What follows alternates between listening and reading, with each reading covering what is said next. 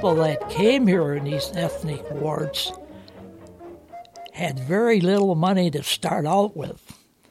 The fact that when lumber was cheap in Oshkosh, you could build a home for maybe six or seven or eight hundred dollars. And so what all these immigrants did, they would save their would very save their money and eventually they would borrow the money to build their house like my house on Sixth Street where I was brought up on. My dad bought it my dad was born in 1895, and he worked at Paine's for years. And he borrowed the money so he could buy that house for $1,500. And to show you how difficult it was for him to pay that home off, which he moved into the 1918. It wasn't until 1945 that he owed, still owed $500 for that thing in his lifetime, and he was in his 60s. People would pay it off a dollar or two or three dollars every month if they could get it. The saving feature that the immigrant families had in the 6th Ward and 13th Ward was the many kids that they had. The legal age to go in the state of Wisconsin, the legal age was to go to work, you could work when you were 12 years old in the beginning. My dad went to work at Paine's at 12 years old, and he worked till he till he till he worked till he retired at the age of 62. So he spent 50 years from on my dad's side working in the lumber mills. They worked from the age of 12 in my father's generation until he died. And as a side effect, in 19 in the 1930s, when Franklin Roosevelt set the Social Security Act, he set the age limit at 65 to retire.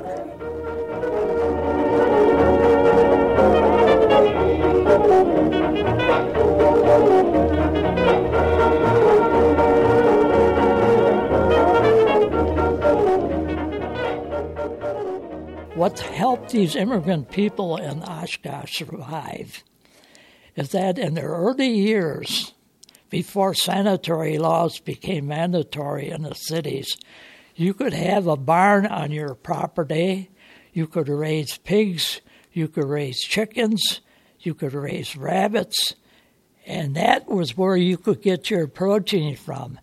Every home, for example, in the sixth ward eventually, uh, originally, had a small barn on property. I remember as a kid, 10, 11 years old, and I, would, I was born in 1919. So in 1927, 1928, I remember a small barn on our property on 6th Street. And that's because the city had allowed the, the people to build barns and to supplement the the uh, the meat from their animals, you, everybody had a big garden. The lots were probably 50 by 100 on average. The average lot for the immigrants' family maybe 50 to 100 feet. Every every square inch of your lot that did not have a building on it was made into a garden. That would include the front lawn, the side lawn and the back lawn that was all put in gardens. And then the, the immigrant families would grow everything they could cucumbers, tomatoes, corn, radishes, you name it, you, they would grow it.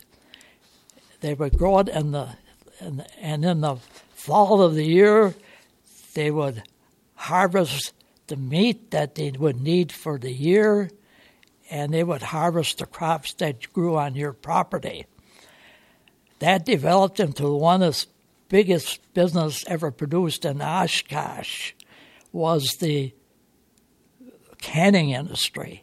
There were glass jars made by uh, Ball, I think it was Ball, a Ball jar that was a prominent glass manufacturer of canning jars, and the, then you what you would do, you'd, you'd, you'd prepare your food and cut it up, and you put it in your glass jar, and then you had a big pot on your stove that would be maybe 10, 12 jars in it, and you would boil it to cure the bacteria in the food and in the water. Now, keep in mind that the only heating elements that in these immigrant homes was wood, was wood. That was dead. Coal was too expensive to buy. The people didn't have any money.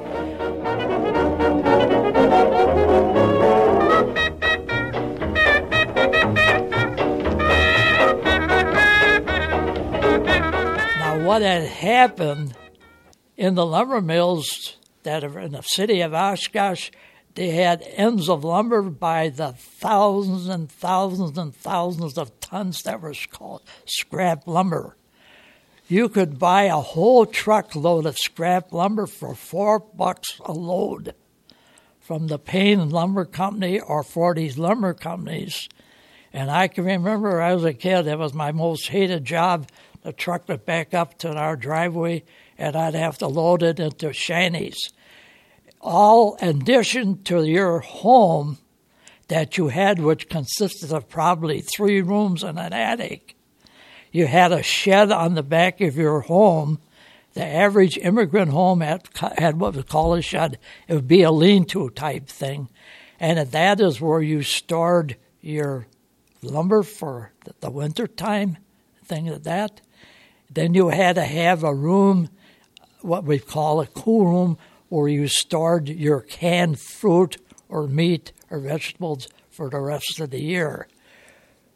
That is why many women only slept five or six hours a day in their lifetime until they were until they aged or they were lucky and their husband retired and they could sleep longer. But they worked they worked 14, 15 hours a day to do that with the big families and that. It was a horrific, horrific life, and uh, and and do it and do it that way. Now, when it comes to water, which is uh, the basic element of life. Water, especially in the Midwest, was very, a lot of it. Somehow, through the geological time, underlying the United States is a vast reservoir of clean water at the time in the 1870s, 1880s, 1890s. There are layers upon layers that water that lie and flow into the between the rocks under and the ground, maybe 50 to 100 feet. Now the the the the washing water was different from the drinking water. I'll go into that. Drinking water is safe to drink at that particular time in history because it was unpolluted thing. You pumped the, you had a well outside your house, you drilled down until you hit spring water, and you pumped it up with your hand pump. For washing clothes or washing dishes, you could not use well water from a pump because in the well water there are grains of of uh, of grains of uh, stone, minerals of the thing, which prevents you from making suds. So the only way you could get water that was called soft water, you had to have a rain cistern. Now every home in the immigrant society, people that lived in Oshkosh, had a what they call a rain cistern. This would be made a tub originally out of wood, maybe six or eight feet in diameter It'd be maybe two or three feet deep, and you would bury it in the ground beside your house, and you would attach rain troughs along the eaves of your roof and have a, a, a trough run into the rain cistern.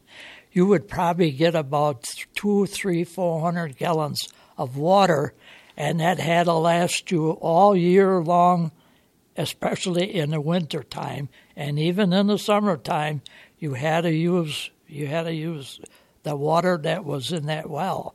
So you depended upon heavy rainfall.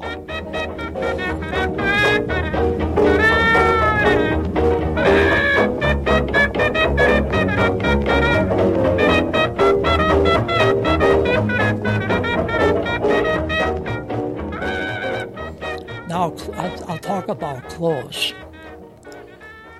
How did the immigrants get clothes? They made them. The singers, every immigrant in the immigrant family would have a sewing machine, a, hand, a pedal, a foot pedal operated sewing machine. Your mother would make your trousers, make your shirts, would make your your everything except and even socks would be darning. I don't know if it, people know what darning is. You know what? You know what darning? You think the people will know what crocheting and with yarn thing. People would make socks, make socks for their kids with yarn and needles and thing. It was a technique that had to be learned and acquired and required some skill. So most clothes had was homemade because you could not afford to buy it, especially during the Great Depression, where people didn't have any money. You had to uh, the the one of the girls' favorite uniform uh, skirts were made out of out of uh, gunny sacks. Gunny sack a gunny sack is made out of raw fiber, used to store potatoes or grain or things like that, and skirts would be made out of gunny sacks for the girls to wear. It was accepted. And another another source of clothing is from people that died that would give them to the family. People today don't realize how short life was for the immigrants that came here to America in the 1860s, 1870s, 1880s, 1890s.